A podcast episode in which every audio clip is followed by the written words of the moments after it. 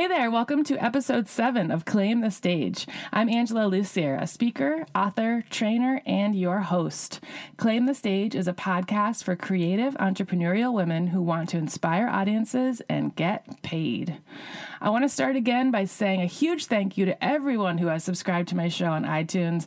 I'm so appreciative of your ratings and reviews, and most of all, I'm really glad you're listening and loving it. It means a lot to know that it's not just me and my cats tuning in. And if you are enjoying the show and have not subscribed or reviewed it yet, please consider taking a moment to do so. If you have something you'd like me to review in return, just send me a link and I'll take a look. Happy to do that. All right, let's get into the show. You might have noticed I don't have theme music and I don't have a professionally produced introduction yet. And so if you listen to episode one, I said I'm starting this podcast imperfectly. I was having a hard time choosing the right music. I I wasn't sure if I wanted a man or a woman to do the introductory voiceover, and I didn't know what I wanted to say, so I decided to wait on that piece and just got started. And now we're in episode seven, and I still have no idea how that piece will work, but I feel like that's okay, because not everything has to be figured out on day one. I just wanted to get the train moving, and then I'll just start adding new pieces as I go, because really everything we do is a work in progress all the time. And I feel okay about the fact that this podcast is not perfect yet, but I'm definitely learning a lot, and I feel like that introduction is coming really soon. So on today's show, I welcome Diane Goodman. She's the president of the Goodman Speakers Bureau in Hartford, Connecticut. Diane has been in business for thirty-seven years. thirty-seven years. Her frank and honest advice for speakers is invaluable and must be heard if you're trying to build a name for yourself in this business. I've been asked a lot of questions about speaker bureaus over the years, and I've incorporated those questions into this interview. So if you have an interest in being represented by a bureau, if you've ever wondered what they are, how you get into one, why you should work with one, all of those questions will be answered in this interview. So without further ado, let's get into my interview with Diane Goodman. Today, I want to welcome to the show Diane Goodman.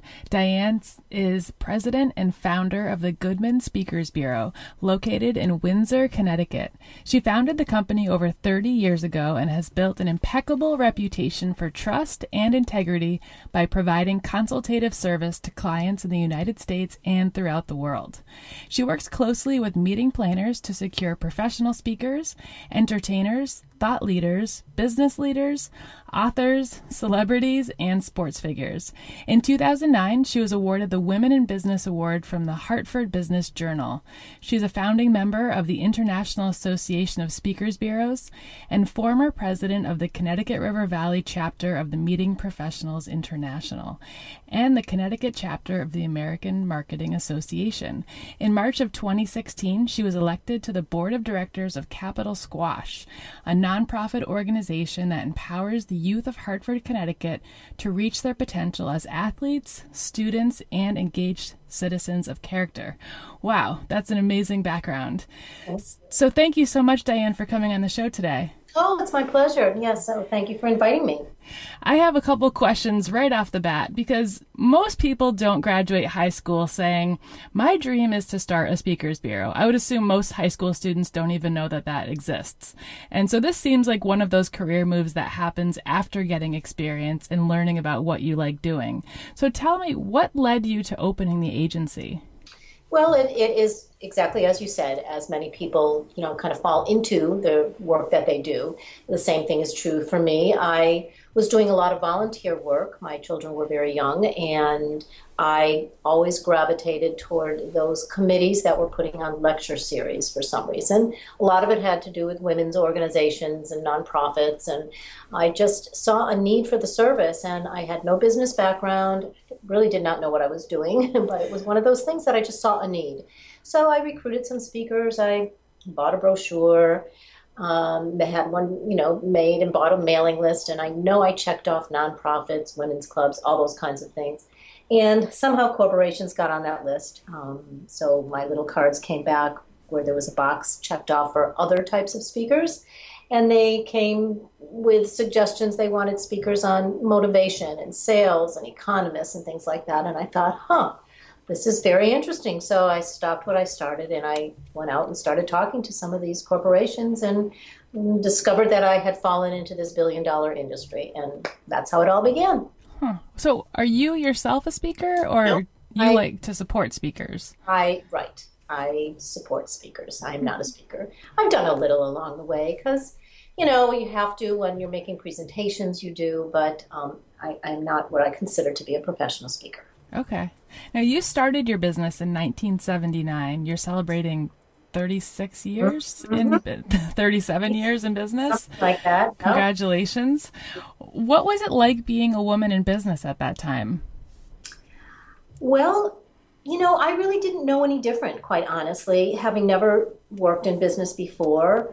Um, it, it it was just kind of me. I just was who I was. I didn't put on any pretenses. I didn't try to be anything that I, I wasn't. And it was an interesting time because at that time it was the women's movement, and there was a lot of discussion around, you know, if you're going to be a woman in business, you have to dress like a man and act like a man. And that just was never comfortable for me. I'm very comfortable in many ways of who I am. And so I was, you know, very naive, but eager to learn and wanted to really provide a great service to my clients. So I just was myself. Hmm. Were there a lot of women speaking at that time, or were you mostly representing men? Or um, there were mostly men, as there's still the majority of speakers out there are still majority are men, but there certainly are many, many more women now than than there were back then. There were maybe a handful that I can think of. Huh. So on your website, you list three facts about yourself. You say you were the captain of your bowling team, you have nine grandchildren, and you're traveling to Nicaragua to conquer the great outdoors. These are three really interesting facts about you. Very diverse. Uh-huh. And I wondered how you balance your hobbies and travel and family time when also running a successful business. Well, you know, it's you make those choices. It's not easy. Um But you find a way. I, I feel, and I encourage my children, my team, it's important to have balance in your life. We all know that. And but it does take, it really does require some thought and some planning. So um, I surround myself with great people that I know can do what needs to get done here at the office. And I make sure that I allow some time to, to do the things that get bring me pleasure and certainly make me certainly probably a better boss because I'm a happier person. Yeah, absolutely. Now, why did you pick Nicaragua, and what are you excited to do there? Well, I actually went in February. So mm. it was, I know it was my idea. I, I travel every year with my sister and two girlfriends. And being in this meetings industry that we're in, uh, somewhere along the way, I heard this buzz that Nicaragua was the new Costa Rica. And I thought, well, why don't we try that? So I don't know. I, I was, I guess I was pretty persuasive because they all got on board, and it was an amazing experience. But, you know, it's a third world country, so it's very different than anything we had done in the past. You know, we've been to Italy and France or whatever. Very different experience, very rewarding just to be with these amazing people who were just could not do enough for us, and just beautiful country. It was wonderful. We had a great time. Wow, that sounds really nice. So I want to ask you some questions about your Speakers Bureau and just about how Speakers Bureaus run in, in general, because this is a question I'm always often asked is, like, how do I get into one and what do they look for? So I thought we could spend some time talking about your bureau and just kind of answer some of these questions that are constantly being asked. Sure. So let's let's start out by having you describe the Goodman Speakers Bureau for people who haven't heard of it so they know what it's all about. And what role does a bureau play? Well, a bureau plays a really important role. Most people don't understand that. There's, I think, a lot of misconception around what a Speakers Bureau really is. First of all, there's several different types of bureaus. Maybe it would be helpful if I just quickly kind of describe that. Yeah. There are some bureaus that, that work mostly only with, have speakers on their roster as exclusive. So they represent them exclusively, which means someone signs a contract. Um, There's bureaus like myself that are what we consider to be just sort of independent bureaus. We work with as many speakers as we'd like to. Uh, we do co-broker with some of those bureaus that have exclusives. And um, and um, and then there are agencies that specialize in different other, um, some are for education, some might be specific to healthcare, that sort of thing.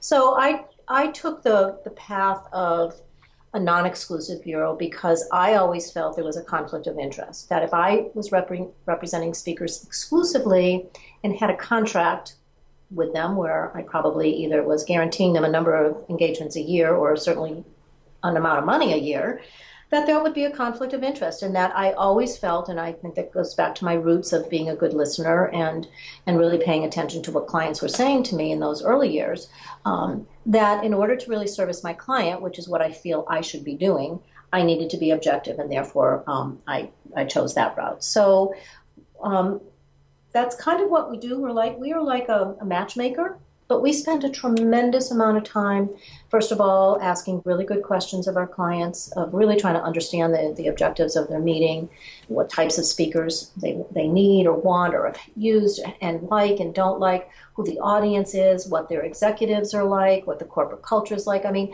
we really try to get as much information up front before we make any recommendations. So we're, we're very client-focused, um, you know, with great relationships with speakers, work with many, many, many speakers, but it's, you know, it's a three-way proposition. The objective is to make sure that the speaker we recommend and provide for our client is going to make sure that they have a successful event.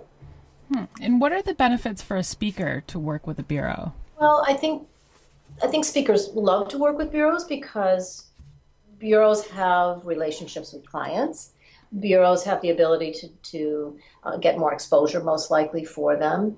Um, but, you know, these days, honestly, we find in many situations we are almost in direct competition with our own speakers because everyone has such robust social media, websites, and all those kinds of things. So if we, um, you know, so there's, are there advantages for speakers to work with a bureau? I think so, but there are, I think, more and more speakers these days who are choosing not to be so anxious uh, to work with a bureau necessarily because they, they feel they can do their own their own marketing. I think what we bring to the table is the credibility and the knowledge and experience that we know if a speaker is, is a good fit or not, where a speaker's just marketing themselves and they don't really know that much about the opportunity that they're, they might be presented with. And do you also help the speakers to determine the best fee for each gig as well, so that you're adding that level of expertise to the conversation? You know, well, you know, over the years, it's it's interesting that you're, I'm sorry about this thing. Um, over the years, uh, you know, I've certainly mentored many speakers, definitely have done that. And you know, recently we here at the company have decided that, you know, we give away a whole lot of really good information. And that's one thing that I'm, I'm very bad about. And I, I, I really stress with speakers that, you know, it's really hard to negotiate on your own behalf, so to speak. Yes, we give a lot of guidance.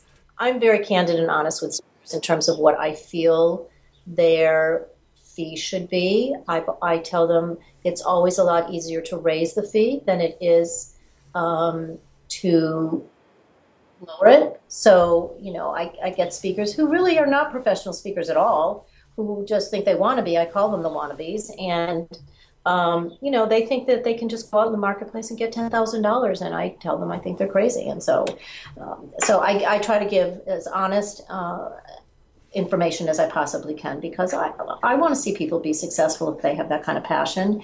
But it's, it, it's not about the money only. There's much more to speaking than the fee. Mm-hmm.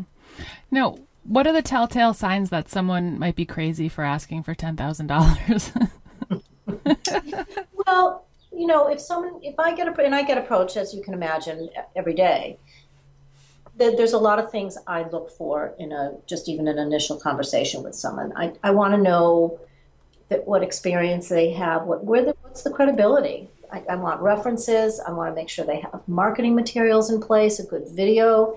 Um, all those things have to be in place before we will even consider working with a speaker. So if someone's just starting, it, it, there's so many things you can do when you're just starting, and I think people don't want to do this anymore, but I encourage people to go out and speak wherever you can and do it for no fee for as long as, as you want to, because it gives you exposure, it gives you experience, it gives you practice, you can get feedback, do evaluations with these groups and, and get some feedback from people. That's how you learn, that's how you get better.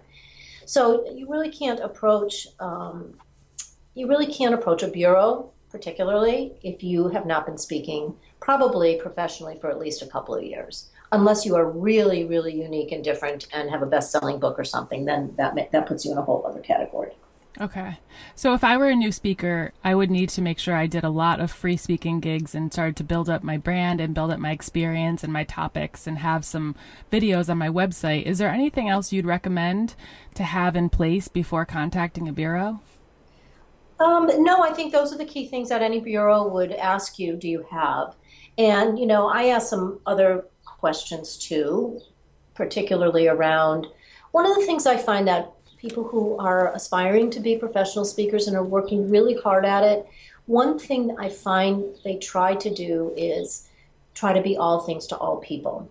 And you really can't. So one thing I, I tell people all the time in the very beginning stages of building this speaking career, make sure you know who you are. What is your expertise? Where's your niche out there in the marketplace? You, you have to be so confident in that so that you're not tempted to, if a client says, you know, let's say you talk on customer service and the client says to you, well, you know, customer service isn't really what we're looking for. We're really looking for someone who can talk on change. Can you talk on change? And speakers are so anxious to get the booking that they say, sure, I can talk on change. And it, it and so you have to be true to yourself. Who, and you know, and I just can't stress this enough. Who are you? Mm-hmm. What what are you really all about? What do you have to offer? What makes you unique and different? Why should someone ho- hire you? You have to remember, it, they're asking this question because it's all it's what's in it for them. It has nothing to do with you. It's what's in it for them. What can you deliver to them that's going to make that meeting, that audience, really, you know, gain knowledge, walk out of that room having learned something or feeling motivated, whatever it is, make sure that you are true to yourself and you know that you can deliver on, on who you are. Yeah, I have to I have to echo that response. I, I've been teaching a speaking school for women, and in the first week, it's a six-week course, and in the first week, I teach finding your niche, and I talk about two things. One is understanding and finding the people you most want to help, and the second part is understanding the problem you're going to solve for them. And I, I tried to boil it down to something very, very simple, like who is it and what are you doing for them? Mm-hmm. And I found that everyone struggled the most with this concept. Absolutely. It, it was like I was trying to steal like all of their most important treasures from them. but, but you're right. I mean, and oftentimes they don't stop long enough to think about that and make sure that they are focused on what they really are able to deliver and who they really are. And it should come from their own experiences and their own passion. And that's what's going to make them unique and different. Mm-hmm. Yeah, and I think there's a level of fear around letting go of all of the other stuff they, they like and they care about because they're afraid that they'll they won't be successful if they say no to something. Exactly. And mm-hmm. so it's an interesting mindset shift to say, no, if you actually just focus on one thing, you'll go a lot further, a lot faster. Especially these days, because you have to have you have to have a niche. You have to have something clever. You have to have something that, that people are going to remember or get to know you from. Because the competition is, I, I've never seen anything like it. And of course, we all know it has to do with the world is, is at our fingertips now. So there has to be a reason why you stand out for someone to find you. Mm-hmm. Awesome. Now, you mentioned in a past interview that speakers come and go, but we want to work with those who are compelling, proven, professional, and most importantly, who are the right fit for each event or meeting. Are there key indicators of who will be the best fit for you, or is it like a gut instinct? What do you look for? Well, I'm good at gut. I can tell you that, but I, I try not to be that subjective. So um, I look for, we talked about this just a, just a moment ago, but I, I really do look for the experience that people have. I want to know that they've actually been speaking out there. Passion, I have to feel the passion. Even if I'm on the phone with someone, I have to feel the passion about what they talk about because it has to come from the heart. I believe that. Mm-hmm.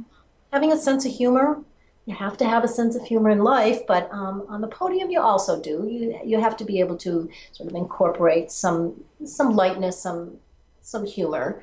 Um, but like I said, the most important thing is I have to really feel that they know who they are and, and, and what what makes them so unique and different and, and why someone would or, or does hire them. Hmm. That's interesting. And and I think it does. It, it all comes back to the sense of self and how well they can convey that in their message and in their energy and their presentation on stage, right? Yes. Yeah.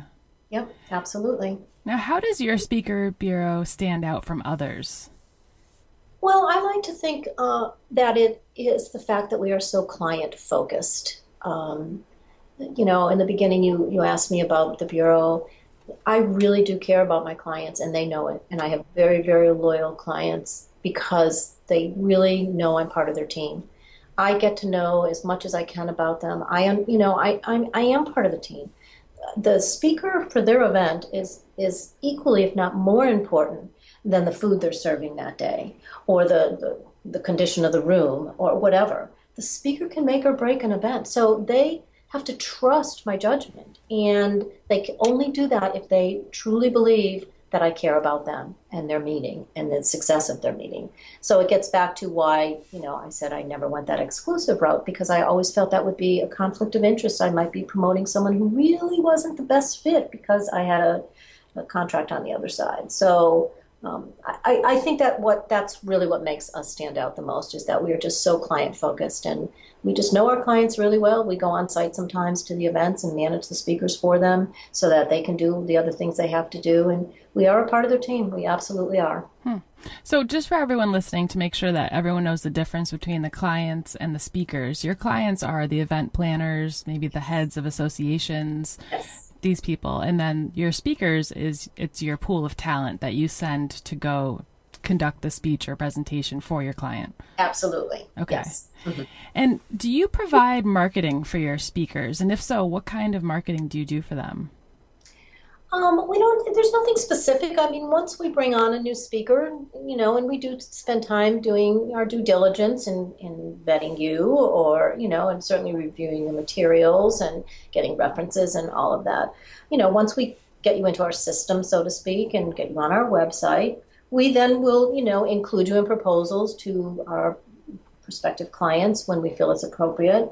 Um, we don't, you know, we we do e-blasts sometimes on different topics and themes and things that, you know, we rotate a lot, we that sort of thing. But there's nothing really specific that we do for, for any speaker other than just promote them when we feel that it's most appropriate to be promoting them.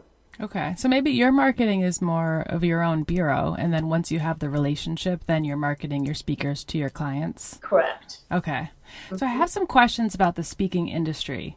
Can you tell us about how the speaking industry is evolving and what speakers should be doing in twenty sixteen to get found and get paid? Oof, that is the, the billion dollar question. And I'm sure you you know this. It is just getting harder and harder and harder. And that's why I'm saying find a niche, stay with it. Don't be tempted to waver and go find the next, you know, best thing that's out there. You need to really work hard at that. It's it, there. It's just, if you Google, which I'm sure you can, um, motivational speaker, for instance, something like fourteen million people come up. You know, I mean, it's wow. It's insane. So find something catchy, find something clever, find something to identify yourself with, and start promoting yourself. I mean, you, you have to do blogs, you have to do social media, you have to write articles, you have to be, just have to be places. That's why I'm saying don't ever say no to someone just because they don't have money, even though you might be a paid speaker at this point in time. Keep keep going. You want people to be talking about you. You want people to be tweeting about you. If they're sitting in a room somewhere and you're giving this great speech, guess what? You don't know who who's following them or whatever. You just don't know. And I I get frustrated sometimes with speakers who who say, "Oh, I'm I'm just not doing any free speaking anymore. You know, I've done that. I did that. I don't need to do that anymore." And they get this attitude, and I I just disagree with that. I think it's important to, number one, give back sometimes, because, you know, a lot of nonprofits and and organizations just don't have the budgets, and just because they don't have the budgets doesn't mean they don't need the message. And so, you know, I encourage all speakers to at least do a few a year at, at no cost, and, and, and give back to people. I, I think it's really important. It's it's part of who you are as a person. Mm-hmm. Excellent advice. What are some of the biggest changes you've noticed in this industry, either in speaker marketing, event planner, goals, fees, or something else? Um, I think it's just getting harder for everybody, whether you're a speaker, whether you're a bureau. I think event planners, meeting planners ha have a really hard job, and, and I think that's why they really like working with bureaus and building those relationships, because there's no way they have time to do research and try to find a speaker. It's impossible. They just can't do it. So I think that there's a shift in that, two shifts. One, the more seasoned planners who've been around the block a few times appreciate and know the value of the Bureau. On the other side, the newer event planners and people coming just coming into the industry are um, more likely to say or want to prove themselves, so they're more likely to say, I don't really need a bureau, I can do this myself, because after all, I can just Google motivational speaker, this sort of thing. So, you know, so there, I think there's a lot of that going on, that people are trying to go direct to speakers, which is, that's their privilege, they certainly can do that. I just always say to them, um, that's fine if you want to spend the time doing it, that's really, you know, our job, that's what we do, but I also say, you know, okay, so maybe you go in, on the internet and you're looking for, let's say, a motivational speaker, and what are you doing? Are you just watching video clips? And usually the answer is yes. Say, okay, so you watch a two-minute video clip, um, maybe, and you find five or ten people that you think are really great. Okay, you know nothing about them because you just told me you're only looking at a video clip, really not reading much about them or looking at what they speak on. And number two, what do you know about these people? How do you know they are who they are? And what do you think the other forty or forty-five minutes of their talk are like? You know, you looked at two minutes. How do you know that they have the ability to deliver a thirty to forty-five minute presentation? So I just, I raise a lot of uh, questions and ask them, you know, so what do you know about them? You know, anyone can put up a website. Anyone can say they're the best speaker in the world. As a matter of fact, most speakers think they are the best speaker in the world. That's what they say. So, you know, what you don't, you just don't, you, that's, that's our job. That's why there's an industry of speakers bureaus, because that's what we do. We, we vet these people, and we want to make sure that anyone we work with is who they say they are and can deliver a full speech that's really great and not just two minutes of a full speech. Wow, that, that comes from the voice of experience, I can tell. Yes. Now, what kinds of actions or mindset do you see holding your speakers back? Are there one or two pieces of advice you could give us so our listeners can avoid them? Yeah, I think probably the best advice I can give is to always put the client first. You know, you, you are there to service a client, so always put them first. It's not about you. Um, be prepared. Do your homework. Learn everything you can about a company or an organization. Ask really good questions. And ask them because you really want to know and because it's going to help you build your speech to make sure that you are delivering exactly what their expectations are. Uh, always have a conference call before a speech. Sometimes have a conference call before they even book you, because you want to make sure you're the best fit. The worst thing you can do is say yes to something and then find out that you didn't do your due diligence in asking the right questions. And you're not successful at the event because you didn't deliver what they, they had expected. So you have to ask the right questions and really learn as much as you can about every single speech you do, every organization you speak to. You want to know who's in that audience, what, what their age ranges are, what, what their educational background is. Why are they there? Why are people having this meeting? Is it mandatory? Is it elective? I mean, just a million questions, as many as you can. And, you know, I never apologize for asking a million questions. I know people sometimes might get a little frustrated. It's like, but, you know, I can't deliver. I can't, I can't give them what they want me to give them if they don't answer the questions. And, and sometimes they don't know the answers, and I ask them to please try to find the answer for me and get back to me. Well, I'm sure they're happier after the presentation because Absolutely. That's perfectly catered to what they need. Yes, yes. Yeah. So th that, that, those are sort of my words of wisdom. Don't, don't try to cut it short, so to speak. Make sure you're doing for each and every client, you're treating each and every one as, as, as, the, as important as they, they are to you. Mm-hmm. And so understanding the goals of the people in your audience and what's important to them is, is a really great place to start, right? Yeah, the question, you know, when your audience, when they walk out of this room, what, what is it you want them to have learned or feel or whatever it is? Ask them right out, what is your expectation? Mm-hmm. There's one thing I can deliver for you. What would that be? Great. And what do you recommend speakers do to become known and build a brand for themselves? Are there a few basic rules each speaker should follow?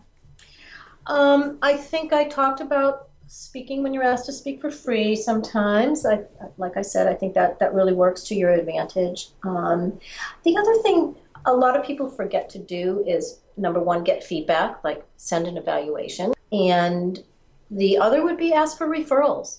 People are shy about that, but if you've delivered a really fantastic speech and your meeting planner is like thrilled beyond belief, you want to reach that person when they're feeling that way and say, I'm so glad I, you know, did what you asked me to do and you're, you're happy. Can you think of anyone in your organization that might, that I might be a good fit for? Or do you belong to any professional associations that you think I might be a good fit for? I'd really like a referral from you. I mean, you just have to come right out and ask for it. And that's how you also build your business. It's it's a lot easier to get business through referrals once it starts happening than to be pounding the pavement every day trying to find a business. Mm-hmm. Yeah, and getting a referral from someone that you've just impressed, they're yes. they're excited to share this Absolutely. this piece of gold with their friend. yes. yes, they are. Mm-hmm. So I have five quick questions. We're going into the lightning round here. Okay. What's the number one piece of advice you have for women who want to be paid speakers? I'm just going to say just be yourself, be confident. You know, I think as women sometimes we have this little insecurity. I'm not sure what, you know, where it comes from, but we all have it. I don't care what age you are. And I, I think the more you can try to really overcome that and be as confident as you possibly can is going to give you more presence when you're making a presentation to a potential client or you're up on the stage. It, it comes through, that confidence. People like to listen to people who believe in themselves. And so don't try to be something you're not. It comes across. People know you're a fake. Just be yourself. Let it come from the heart. Being from the heart, it, to me, is always the best. People are so tuned into um, people's emotions, and that to me is going to make you a successful speaker. Absolutely. You know what I find? We have to spend our first six months or a year or so of speaking unlearning who becoming that other person. Yes. Who, and then we can start to practice being ourselves, which is so interesting because yes, there's a whole psychology around this. Actually, so. Yeah, we started off ourselves and then we learned to be somebody else. Now we have to learn to be ourselves again. So. Absolutely. Now you say that very well. Now, do you have a personal operating philosophy? And if so, what is it? I think for me, I guess it has to be honesty. I'm just a stickler on that one. Um, just to be honest with myself, honest as a company, honest with my clients, with my speakers. Um, I've just always, that's always just been a very impor- important part of who I am, and therefore it has translated into everything I do. Hmm. Yeah, very simple yet. Practicing it every day can probably, you know, mm-hmm. definitely strengthen your business and strengthen your relationships. Now, number three, what advice would you give to your twenty-five-year-old self? That's a good one. I think I'd have to go back to the self, be confident. You know, I think it, for me, that was a time in my life that there wasn't a whole lot of that going on. And it was, it was like, as you said, a struggle to try to unlearn some things and, and try to be confident uh, in a world that I was just, you know, exploring and just starting to get to know. So, yeah, self-confidence for sure. Mm-hmm. And number four, what advice do you have for your ninety-five-year-old self? Just keep doing what you're doing. You know, it's working, so until it gets broken, just keep doing it. That's great. And number five, if you had to pick one object to represent yourself, what would you pick? Hmm. I think I would pick a rock. I think I feel, certainly at this stage in life, that I'm solid, I'm there, um, I'm not going anywhere. People know that. And I think it gets back to the, the trust and all that kind of stuff. So I think I would be a rock. That sounds so good. That sounds so comforting. A rock that operates from honesty. That's like the best thing anyone could ever ask for. And lastly, what does it mean to you to claim the stage? Hmm. Well, for me, I think it's um, it's about making a difference in people's lives, I guess. You know, for me, it's been all these years, it's been about other people, helping my clients have successful events. Uh, you know, as I said, being part of their team, getting to know them and their organization, uh, embracing change. I mean, you know, life is like that. You're going to have ups and downs, and this industry particularly, you know, one little thing can change a lot, and you have to just kind of go with the flow and embrace it and deal with it and, and do the best you can to get through it. And, um, you know, just live life to the fullest. I mean, that's really what we're all here for. And, you know, don't don't bring all your baggage. Don't keep keep it coming with you. Try to let go and, and just take each day for what it is and make the best of each day, because you're not going to get it back. So no point in, in wallowing in whatever it was that happened yesterday. Just move on. It's over and done. And um, just live life and enjoy life and be the best person you can be and the best speaker you can be for your clients, and um, your dreams will come true. I, I, I really do believe that. That's great. I, that reminds me of that, that adage of Rolling Rock um, grows no moss or something like that. Mm-hmm. Do you know that? Mm-hmm. Yeah, yeah. So you've definitely embraced that. Yeah. True wisdom. Yeah. And and for our listeners who want to learn more about the Goodman Speaker Bureau, how can they find you? Well, we're certainly on the internet. We have a website. It's Goodman Speakers Bureau dot com. Um, that's probably the best place to, to learn about us. And um, feel free to call, email, whatever people would like to do. I'm happy to, to speak with people at any time. And um, I think that's it. Great. Well, thank you so much for being on the show today. I truly appreciate all of your ideas and experiences. This has been fun. No, thank you so much. Uh, you've been obviously a very good interviewer, really easy and comfortable to talk to, so I appreciate that. It made my job very easy. Oh, thank you. There you have it, episode seven. If you liked what you heard, you can subscribe by hitting the subscribe button. Also, please rate and review my new show so more people can find it. If you'd like to share private feedback with me, if you want to suggest upcoming guests, or just say hello, you can email me at Angela at Angela Lucier dot U S. Thanks so much for tuning in, and I will talk to you next week.